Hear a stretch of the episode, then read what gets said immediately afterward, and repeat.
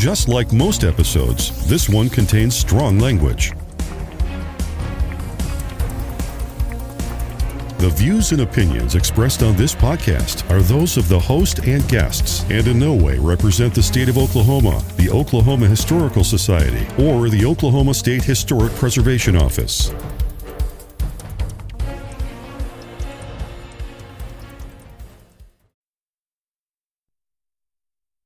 Welcome to the Musings of an ADD Mind podcast. This is your host, Jack, and I have the ADD Mind. Joining me today is nobody. It's just me and you guys. And I am going to talk about a subject that probably isn't on most people's radar, but it's something that has interested me for quite a long time, especially somebody that sort of grew up with a very sort of evangelical upbringing. My mom was Southern Baptist, and she was quite devout, and I was raised that way. And so this is something that has sort of fascinated me my whole life and something that I have looked at quite a bit. And that is the idea of a young Earth, that the Earth is between 6 to 10,000 years old. But before we go on, I would like to state that even though I'm going to make some points that those dates are quite wrong, this is not an attempt to make somebody turn atheist, become a heathen, quit believing in God, deconstruct, deconvert. I just would like to point out that based on math alone, the Earth has to be older than 6,000 years old. And secondly, you might be wondering how this fits into the December topic of space and astronomy. Well, the Earth is a planet, and therefore it fits into that. And I am going to briefly touch on star and planet formation, so there is a little bit of that as well. So, moving on, I guess I'm going to go ahead and get into it with just a slight bit of history here. So, young Earth creationists are Christians who believe that the Earth was created by God roughly 6 to 10,000 years ago. In the evangelical church today, most people are going to say 6,000 years ago, which would be 4000 BC. And as part of that belief, they believe that the flood is responsible for the current positions of the continents in the geological record and not the slow march of time. Many Bibles from 1701 onwards, including the King James Version, included the Usher chronology, which put the creation at 4004 BC. Yom Tov Lipman Heller in the 17th century believed that creation occurred in 3616 BC, while Alfonso the 10th of Castile proposed the year 6984 BC. There are some contemporary Christians that have taken this date back even further by several thousand years, some recognizing that there are significant gaps in the genealogies in chapters 5 and 11 of the book of Genesis. Harold Camping, for example, dated the creation to 11,013 BC. But when you think about it, the major part of the age of young Earth creationists, you can't believe in that without believing, because you believe in the flood, obviously. So the flood is actually what you have to really consider as the starting point, because that was a reset. If you destroy everything on the planet and there are only 8 people left, that is the starting point. So in some regards, it doesn't matter when you think the Earth was created from a biblical standpoint. It's when you believe the flood occurred, because that's where the great reset of humanity and the world occurred. The two are tied together. And a lot of times, young Earth creationists have never made that connection. But it is perhaps the most important part of young Earth creationism. But according to science, the Earth is 4.5 billion years old, while the universe is 13.5 billion years old. The super duper short version of solar system creation is that there is a molecular cloud of hydrogen. Usually it's because another star has gone supernova, it's exploded, releases all that energy, and then just because of space, these clouds form, and eventually they start to get denser and denser. And then the denser they get, the more their gravity is, the more hydrogen they collect into each other. And then eventually that ball gets dense enough and it compacts enough that its own gravity causes it to start fusion, which is the fusion of hydrogen. And then it becomes, boom, a star. And that new star is generally going to be surrounded by the remainder of that molecular cloud that it formed in. And that's also where generally the heavier elements are, because when it first forms, it sort of pushes out the heavier elements. And it's from that cloud around the star that the planets form. In our particular solar system, we, at this point, have 4 terrestrial bodies, an asteroid belt, 2 gas giants, 2 ice giants, and then we have trans-Neptunian objects, which is everything past Neptune. That includes Pluto, Eris, Sedna, Haumea, just a ton of stuff. And that all forms from the leftover stuff that the star didn't create or didn't suck in, sorry. And if you want more information, like a more in-depth, detailed information, there's a series on PBS that was done by Phil Plait. He's an astronomer, and that is called... It'll be in the show notes. I will have a link to these 2 particular videos. There's one on star formation and one on planet formation, and I will have those in the description of the show. Please forgive me for not remembering the name off the top of my head and for not putting it in my script. So anyway, the other thing that shows the Earth's age is the geological record, and that is the various strata that show the different times in Earth history, and then how long it takes, rocks to form and that sort of stuff. We sort of know what it takes to make a certain type of, sandstone. We know that it needs X, Y, and Z to happen to become sandstone. We know how that process works in the time. So the geologic record really is an important part of this. And young Earth creationists do not believe that either A, the geologic record is actually saying what it says, or that B, it was just created by the flood. So there are several things with young Earth creationism that I take strong umbrage with. And if you're a Christian, these things should not destroy your belief in a God or God. And those are, here are 5 of them, actually. Number 1, the Bible literally gives no date or time frame of creation. It's not in there. 2, mathematically speaking, there is no way for the earth to have repopulated itself if a worldwide flood occurred around 3500 BC. That's sort of an important date to me anyway, because you would have to figure that you need the spread of people for certain things that we know the age of to have been created. And so that puts a very limited time on when the flood would have occurred, and it really couldn't have occurred too much past 4000 BC, which is the date they say the earth was created. 3, humans couldn't have spread out to every corner of the world, except Antarctica.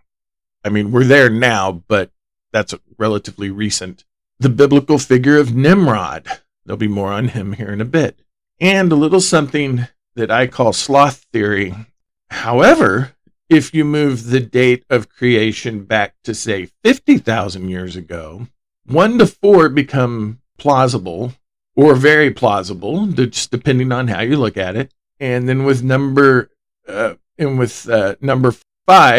which is sloths, with Nimrod, I'll explain later on how number 4 sort of ties in and what you would need to, on how that would fit in. So if you're a believer in the concept of God, and keep in mind, I'm doing this from a standing back looking at it. This has nothing to do with my faith, how devout I am, what I believe. When I'm talking about God, I don't want my belief or beliefs to sort of be a part of the equation, other than sort of what I'm stating here. If you're a believer in the concept of God, that the creator of everything, then you need to consider the concept that he would live outside of his creation and inside his creation. An example would be, I can build a house, I can live inside the house, but I can go outside the house whenever I want. And God is sort of like that with the universe. If he created the universe, he was here before the universe.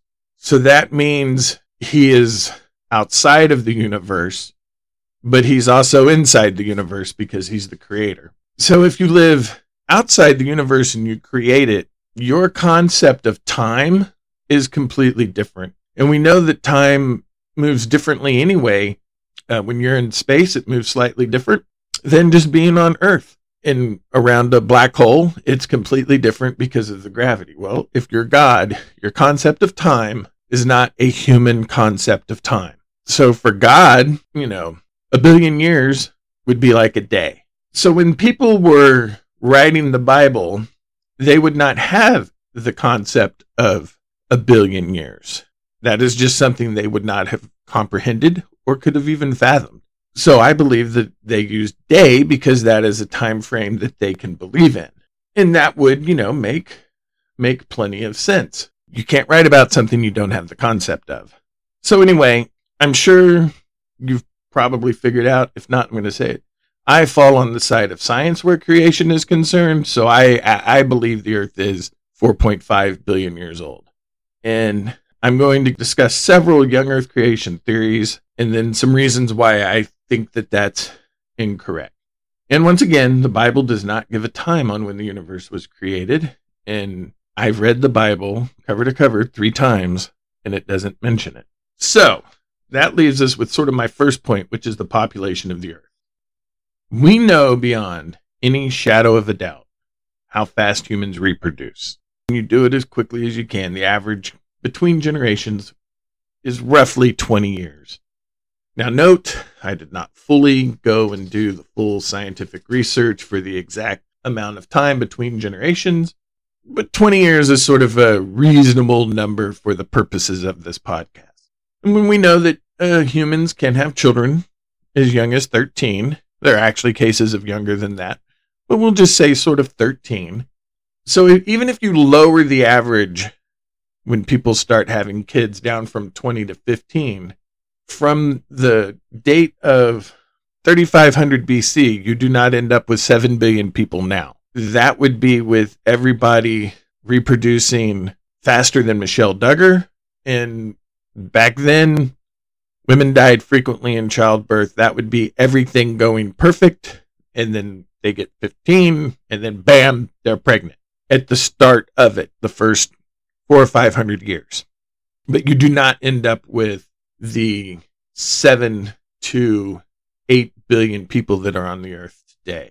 If the earth was, say, 50,000 years old and the flood occurred, say, 35,000 years ago, then the current population of the earth is plausible. Well, not plausible. It would happen because that's what happened anyway. You know? 35,000 years ago, there weren't a ton of people on this planet, and now there are 7 to 8 billion people on it. So we know that 35,000 years ago is an acceptable number to end up with the number of people on the planet that we have now. Another problem with having the flood occur in 3500 BC is the length of time it takes people to migrate and populate all of the globe. It would have to happen incredibly fast while people are reproducing like rabbits. And then they would stop, build cities on the way, keep migrating. And keep in mind, you can only migrate eastwardly over the Bering Land Bridge and not westerly, because there's the Atlantic Ocean in the way. And I just don't believe they could have done that. So to cover that amount of space from what is modern day Turkey to the tip of South America, and that, because you have to keep in mind, there were large numbers of people here when Columbus came, but we know beyond a shadow of a doubt the time frame of Aztecs and Inca and all of that. So you're saying the people spread out all amongst the world in 1,000 years, and then the genetic diversity that we see across the planet was also reached in that time frame. Lots of genetic diversity, and that's generally by region. So that would have also had to have happened exceedingly fast.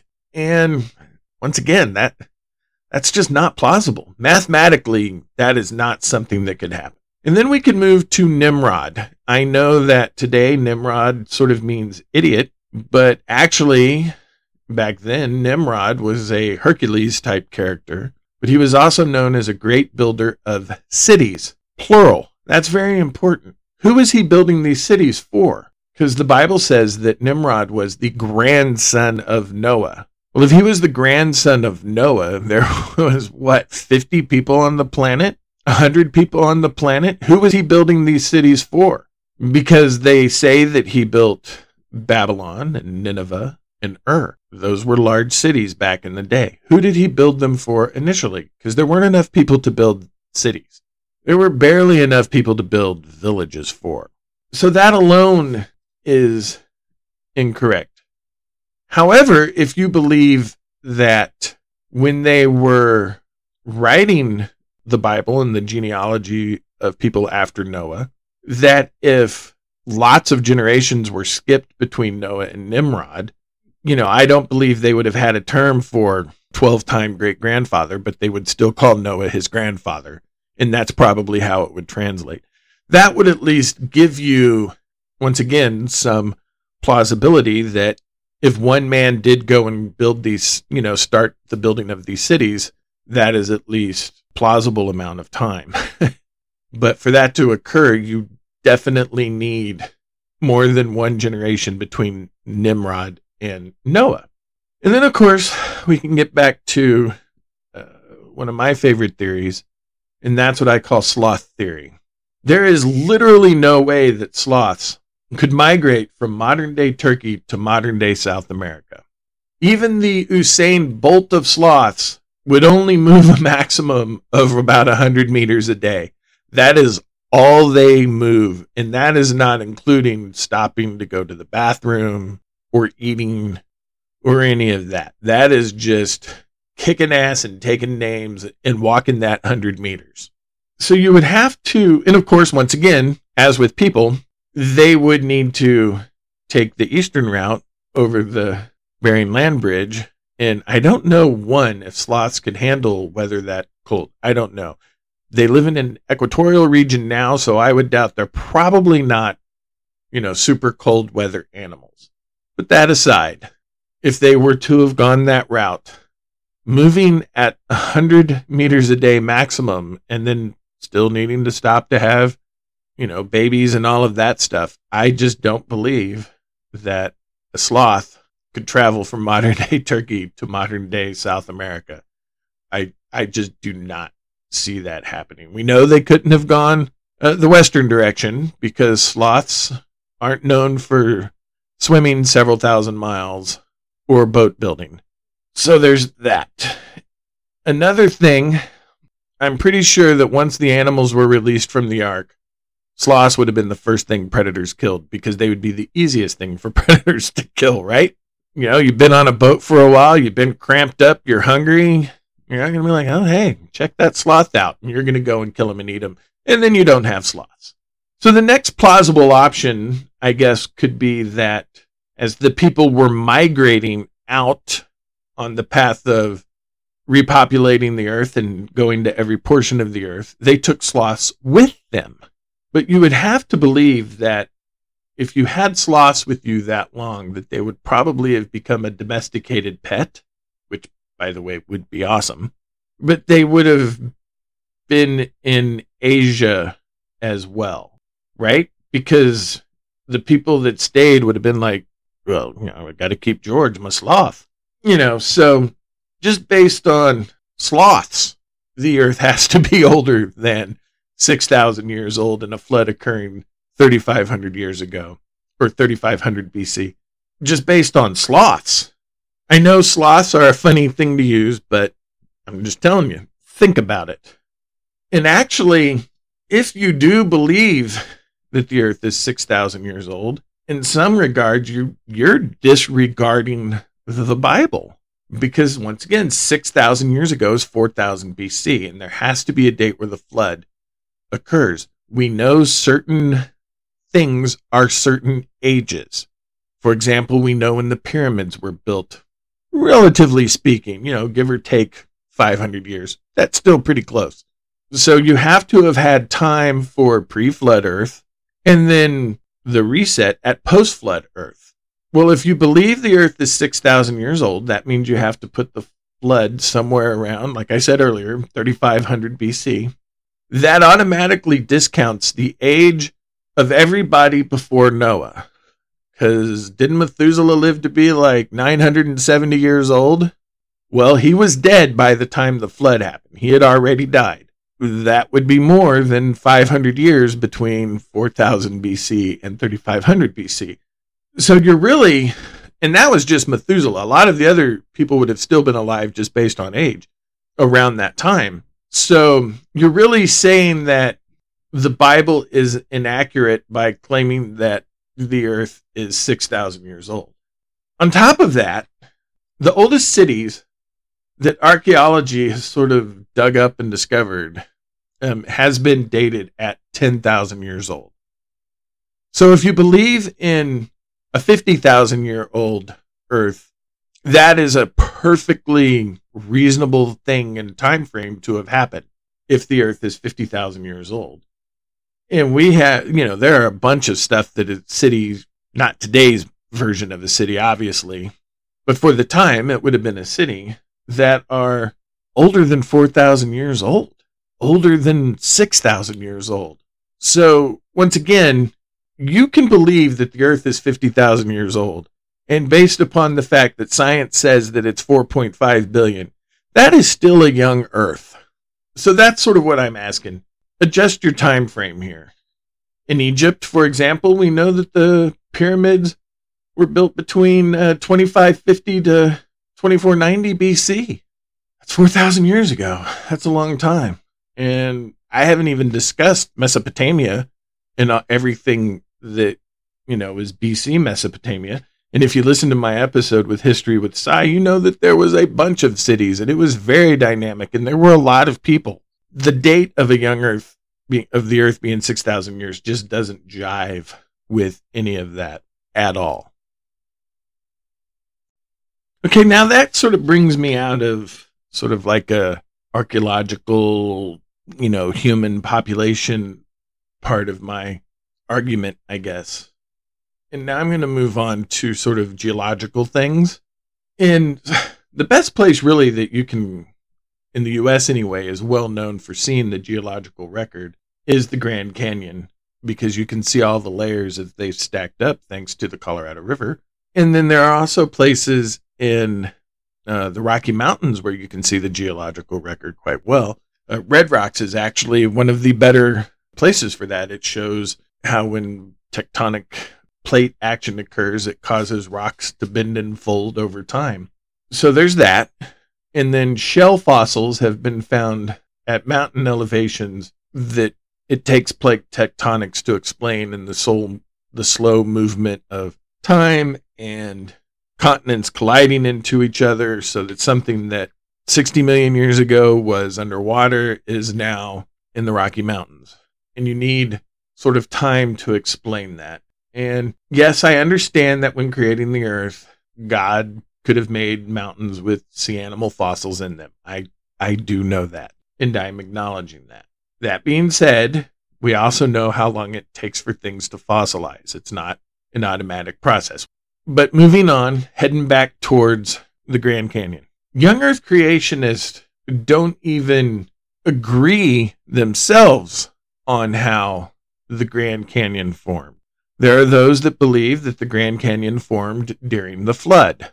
And there are others that believe that the following happened, sort of more towards Colorado, away from, I guess that would be the northeast of the Colorado River. There used to be a really, really, really large lake. If I remember correctly, it was probably Lake Erie sized, which is a good sized lake. And that something happened. We don't know what, earthquake, whatever. It caused the lake, one end of it, which would be, I guess, the southwest region of it, to sort of break apart and collapse. And it drained the lake in a matter of weeks. And that much water rushing through created the Grand Canyon. But that is what they believe. Science, on the other hand, says that the Colorado River carved out the Grand Canyon over a large period of time. And that's how that occurred, because, I mean, we all know that water is quite powerful and it erodes things. I mean, heck, put water under enough pressure, you can cut through 5 inches of steel. But that's what science believes, is that over the course of many millions of years, the Colorado River just carved through, because that's an area where it had an easier time cutting through than other places. So going back to the lake that would have drained theory, there's actually a place where we know something like that occurred.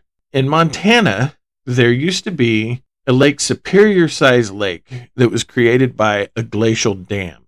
You know, glaciers can get really, really high. And when I'm talking, Lake Superior is massive. So for there to be another Lake Superior-sized lake, that's kind of a big deal. And what would happen is, just, I guess, through climate change, whatever, the glacier would either recede a little bit or it would just sort of weaken and the water would break through. And then you would have a Lake Superior-sized amount of water, once again in the course of weeks, just tsunami its way down to the Pacific Ocean. And we know that this happened multiple times. There's evidence for it. Did it create canyon areas? It did. It created some pretty cool looking ones. However, it did not create a Grand Canyon sized one.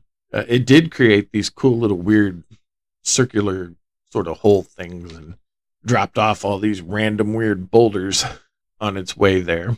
But it did not create a Grand Canyon sized canyon. And we know that that happened more than once.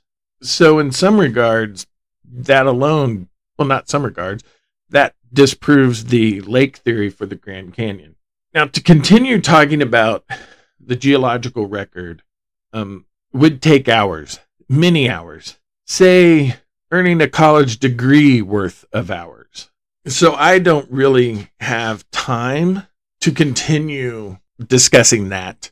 I just hope that sort of those examples sort of show that you need more than a couple of weeks to create a Grand Canyon. You need the slow march of time. And honestly, this doesn't even talk about the geology on other planets, because that would mean every other planet is also 6,000 years old. And there's geology on other planets that, once again, you know, would take more than that amount of time to create. Obviously, they wouldn't have to worry about resetting after a flood, but there are just certain things that we know you need longer than 6,000 years to create the feature on that planet. Obviously, once again, God could have created it like that.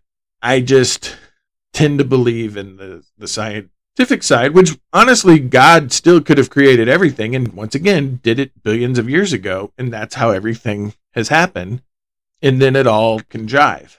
But based upon evidence and observations, astronomers know what stars are made of, and we know how they form. We have pictures of it that telescopes have taken of showing dense molecular clouds getting ready to form stars. We have pictures of stars that have a debris fill around it, where you can tell that planets are in the process of forming. All of these theories and ideas that they thought about how a star in a solar system forms, the more powerful our telescopes have gotten, the more they have been proved out to be true and accurate. So that is, once again, sort of proves my theory that the Earth is older than 6,000 years. And that doesn't even include the fact that we know light travels at a certain speed. For example, when sunlight hits the Earth, it's really 8 minutes old. And so we can measure distance by light. So that's not even really including all of that. But we do know that because of pictures. We've seen it, how planets form around stars. Now, the Bible doesn't mention any other planets at all. And we knew is back then, based upon Mesopotamian records in Egypt, they knew that certain planets were different than other stars in the night sky. They knew that Venus was different. They knew that Mars was different because it moved different than the other stars did. So they knew there was something different about them. Did they necessarily know they were planets or call them planets? No. But they didn't know that they were different from stars. The Bible doesn't mention anything whatsoever about that. Kind of a... I guess it depends on how much weight you place on that, but it's something that needs to be considered. And then there is plate tectonics. And plate tectonics is another area where young Earth creationists disagree. Some believe the continents were in their present locations pre-flood, while others believe that there was a Pangaea situation pre-flood, and that the flood caused them to rapidly move to their present locations. I think we can all agree that the continents currently are where they currently are. However, that idea has a couple of massive holes in it, and that's the following. The energy required to move continents from a Pangaea situation to where they currently are located is so great that it would literally shake the Earth apart and destroy it. It is that great. Math has been done to actually figure that out, because we know the energy that happens when earthquakes occur. So we have a starting out point, and we know that for the continents to move that fast to current locations, the Earth would be destroyed. Now, once again, I suppose in his rage of wanting to destroy the Earth, God could have kept the Earth together. I don't know. I'm just saying that, there's that. And the other part of that is that as during that rapid moving cycle that the mountain ranges that we see now were also formed. But once again, the amount of energy to do that would be bad for the Earth. Now, then, we know that the Himalayas are formed by the Indian subcontinent slamming into the Asian continent. And as they hit each other, they raise up, forming the Himalayas. The Himalayas are, in fact, still getting taller at a measurable rate. You know what accounts for that? That's right, plate tectonics. Because it says this is what would happen. Plate tectonics says if this were to happen, this would be the result. And there are multiple places on the Earth where you can literally go and check it out and see for yourself. The fact that the Himalayas are still getting taller proves that plate tectonics are correct. The other part of plate tectonics is subduction, and that would create deep trenches on the Earth. The Mariana Trench is probably the most famous of the trenches because it is the deepest point on Earth. More people have walked on the moon than have been to Challenger Deep and Mariana Trench, Challenger Deep being the deepest part of it. Think about that. That also proves plate tectonics, because plate tectonics says that as one continent is moving in one direction, it's going to hit another continent, and whichever one is heavier, it causes one to slide underneath the other, creating these trenches. The Mariana Trench proves that plate tectonics is happening. And another thing that proves that it's occurring is the Mid-Atlantic Ridge, where the Atlantic plate is growing and splitting sort of in two. And this is a huge thing. Find a globe or a map that sort of shows what the Earth looks like without water, and you'll see it. And then when you're in Iceland, you can literally walk from the North American plate to the European plate. It can actually jump from one side to the other. But anyway, for the Atlantic Trench to occur, you need, once again, millions of years for that to happen. Now, these things aside, God could have created the Earth with everything where it currently is now. Now, I can go much, much deeper into scientific evidence for a 4.5 billion year old Earth. And I know that I really only lightly touched on the scientific explanations. In fact, I know there is a mountain, pun intended, of information that can be cited. But honestly, I would need to start a separate podcast just discussing those things. I would hope that just some of the mathematical things that I have pointed out about human population and just how long you kind of need for certain things to occur would be enough to, at the very least, get you to shift your viewpoint to at least say a 50,000-year-old Earth. Once again, that's still a young Earth. And I know that what I was talking about is really a Cliff Note version of this. And I understand that. I'm hoping that what I've been talking about might cause you to start an exploration of discovery on your own of strictly the scientific side of things that explains it more in depth. I am going to have some other links in the description as well, because there is far more information than I could talk about here. I just wanted to briefly touch on certain things to sort of, if you believe the Earth is 6,000 years old, get you to change your mind a little bit. So, you know what? I haven't done. While you're contemplating all of this stuff, how about you contemplate it during an ad? Here's an ad.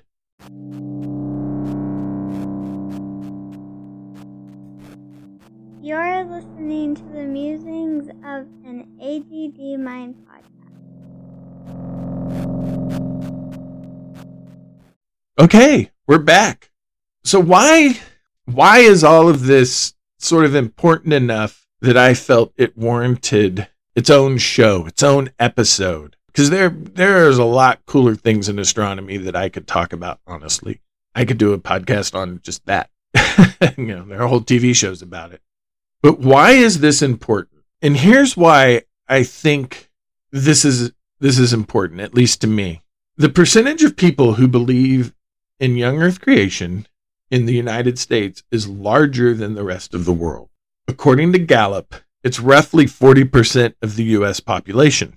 In other countries, sometimes it's as low as 5%, you know, some are 30%. 40% is obviously, since we're leading the world, obviously quite a high number. So when you believe that the Earth is 6,000 years old and that science and the scientific community and geologists and astronomers are wrong about how old the Earth is and how it was created, that leads to a mistrust of the scientific community as a whole. Because if you're wrong about the creation of the Earth and how old the Earth is, then the scientific community can be wrong about other things. Lots of other things. And so that leads to a mistrust of the scientific community. Whether it's a subconscious mistrust or a conscious one, it's still there. But that also leads to a lack of understanding of the scientific process. The scientific process, accounting for change as new information and data is learned, is built into it. It's part of the process. When science is wrong about an idea or something, it admits it and moves to what the new information shows. There are tons of examples of this. When, you know, George Washington died because doctors thought if you had a fever, you bled a person and that would cure them. What they didn't know was that by bleeding George Washington, they were killing him because, you know, you need your blood to live. A few years later, it was learned we should not be bleeding people when they're sick. And that changed, and now we know that that's true. That's just one example off the top of my head. So change, as new information comes in, is built into the scientific method, which is important. I hope I remember. I'll get back to that in a second. But a mistrust of the scientific community will lead to a mistrust of the medical community, because medicine is a part of science. You know, being a doctor and a surgeon and all of that, a nurse, everything that is part of science, because while it's its own field, it's still science. So if you mistrust the medical community, what can happen is, for example, say 38% of a population won't get vaccinated to stop a pandemic, or they won't understand how a mask can stop the transmission of a virus that causes said pandemic. And that also can lead people to believe that when you're getting the vaccine, that you are being injected with synthetic eggs that hatch synthetic worms into people to eat you from the inside. This is legitimately a theory that people have put out there. It also will lead you to believe that a vaccine will rewrite and change your DNA, making you not human so that you then don't have a soul and can't go to heaven, and it makes it easier for demons to possess you. Also a thing. Or that it just rewrites your DNA so that over the course of the next 5 years, all of the vaccinated will die. So there's that. Or that you're being injected with trackers so they can track you. If you listen to the previous episode with GPS, you will know that that is impossible. It also can lead to the idea that crunchy peanut butter is better than smooth peanut butter, when in fact, all reasonable and sane people know that that is not true. But anyway, seriously, that's the result of not trusting in science and understanding the scientific process. And in today's world, that leads to those beliefs getting spread to other countries. And then other countries, they get their anti-vaxxers and their anti-maskers, which, this might be surprising, causes the virus to stick around and mutate, thus preventing the pandemic from ending. I hope people don't think that I'm making this weird leap in a conspiratorial thing, because, as I mentioned earlier, 40% of the U.S. population believes that the Earth is roughly 6,000 years old. 38% of the U.S. population is not getting vaccinated. That is a strangely similar number. At the same time, of the 38% that isn't getting vaccinated, a huge number of them are evangelicals. And evangelicals tend to be young Earth creationists. And out of that 38%, there is, well, out of evangelical anyway, there are 22% of evangelicals who said there is no way in hell that they will ever get a vaccine. I know that that's, 22% out of 40%, but that's not counting for other evangelicals that maybe as time goes on and people aren't dropping dead in the streets from synthetic worms, they'll realize that the vaccine is okay to get and they will eventually get it. But, 22% on top of that is still enough to keep the pandemic around for a while, because that negates some of the vaccination rates. However, those numbers of the 38% and the 40% oddly make up a lot of the same people. Most Trumpers are evangelicals. There are preachers that have gone all in on Trump. And if you listen to some of their sermons, you would think that Donald Trump is the second coming of Jesus. There are literally those that have pretty much said it. It is scary. So that 40% number in the evangelical number is pretty much, they're made up by the same people. So there's that. I do find it interesting that those numbers are the same, sort of made up of the same people. So anyway, there's that. And so that young Earth creationism then leads towards sort of where we're at now in the world, with certain things that have occurred and are occurring and will continue to occur. And it all stems from being brought up, not believing that science knows what it's doing. So then when something like this happens, a global pandemic, it becomes easy for conspiracy theorists and certain other people to weaponize it, put a large distrust in the science and medical community, which ironically enough keeps the pandemic occurring, causing a virus to mutate and causing it to stick around for a much longer period of time. And I don't know if this is something anybody has ever stopped to consider. I just find it fascinating that they're made up of the same people.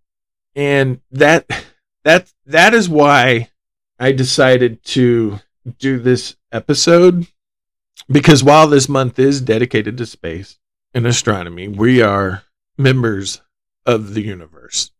We all live in it. We all live on Earth. Earth is a planet, and it's important for us to take care of the planet, not just the environment, but the people on it as well. And young Earth creationism, because it completely disregards evidence, makes it easier in other situations to disregard evidence. So anyway, you know, there was something that I said I was going to get back to, and now for the life of me, I can't remember what it is. That's also part of my ADD. Sorry. I'm sure once I edit this, I will discover what that was, but I doubt I'm going to come in and record what that was supposed to be. Anyway, that is food for thought. I know that this went into a direction that probably nobody saw it going in. And I don't want it to seem like I'm a conspiracy theorist. It's just that I've noticed that all of the anti-vaxxer, anti-maskers that I know, not all, 75% of them happen to be evangelicals that believe the earth is 6,000 years old, which, as I said, there have been studies done on how that creates distrust and a misunderstanding of how scientific theory works. So anyway, if you are a young earth creationist and you're listening to this, remember my goal was not to get you to stop believing in God. My main goal was to, at the very least, get you to believe that at a minimum, the earth has to be 50,000 years old. That is the only way to account for enough time for repopulation of the planet, of not just people, but animals. I never really even touched on the repopulation of the earth that animals would have required in their migrations to get to where they lived. You need to be a minimum of 50,000 years old. The 6,000 year date is just silly. So I hope that will at least get you to consider that. You can also believe that to God, time runs differently, and so that it is 4.5 billion years old, or the universe is, well, 13.5 billion years old. And it can still fit in with your belief in God quite easily. That ended up going serious, did it not? That's kind of all I have. I can't remember. Next week is either going to be Duncan and I talking about the modern commercial space race, which is every bit as fascinating as the space race between the U.S. and the Soviet Union back in the 50s and 60s. Or I might be doing an episode with Ralph where we sort of talk about one of our favorite things that is astronomy related. I'm not sure the order that I'm going to put those in, but it'll be one of those two things. So anyway, try to live your life in a way that would make Mr. Rogers proud, and I'll talk to you next week.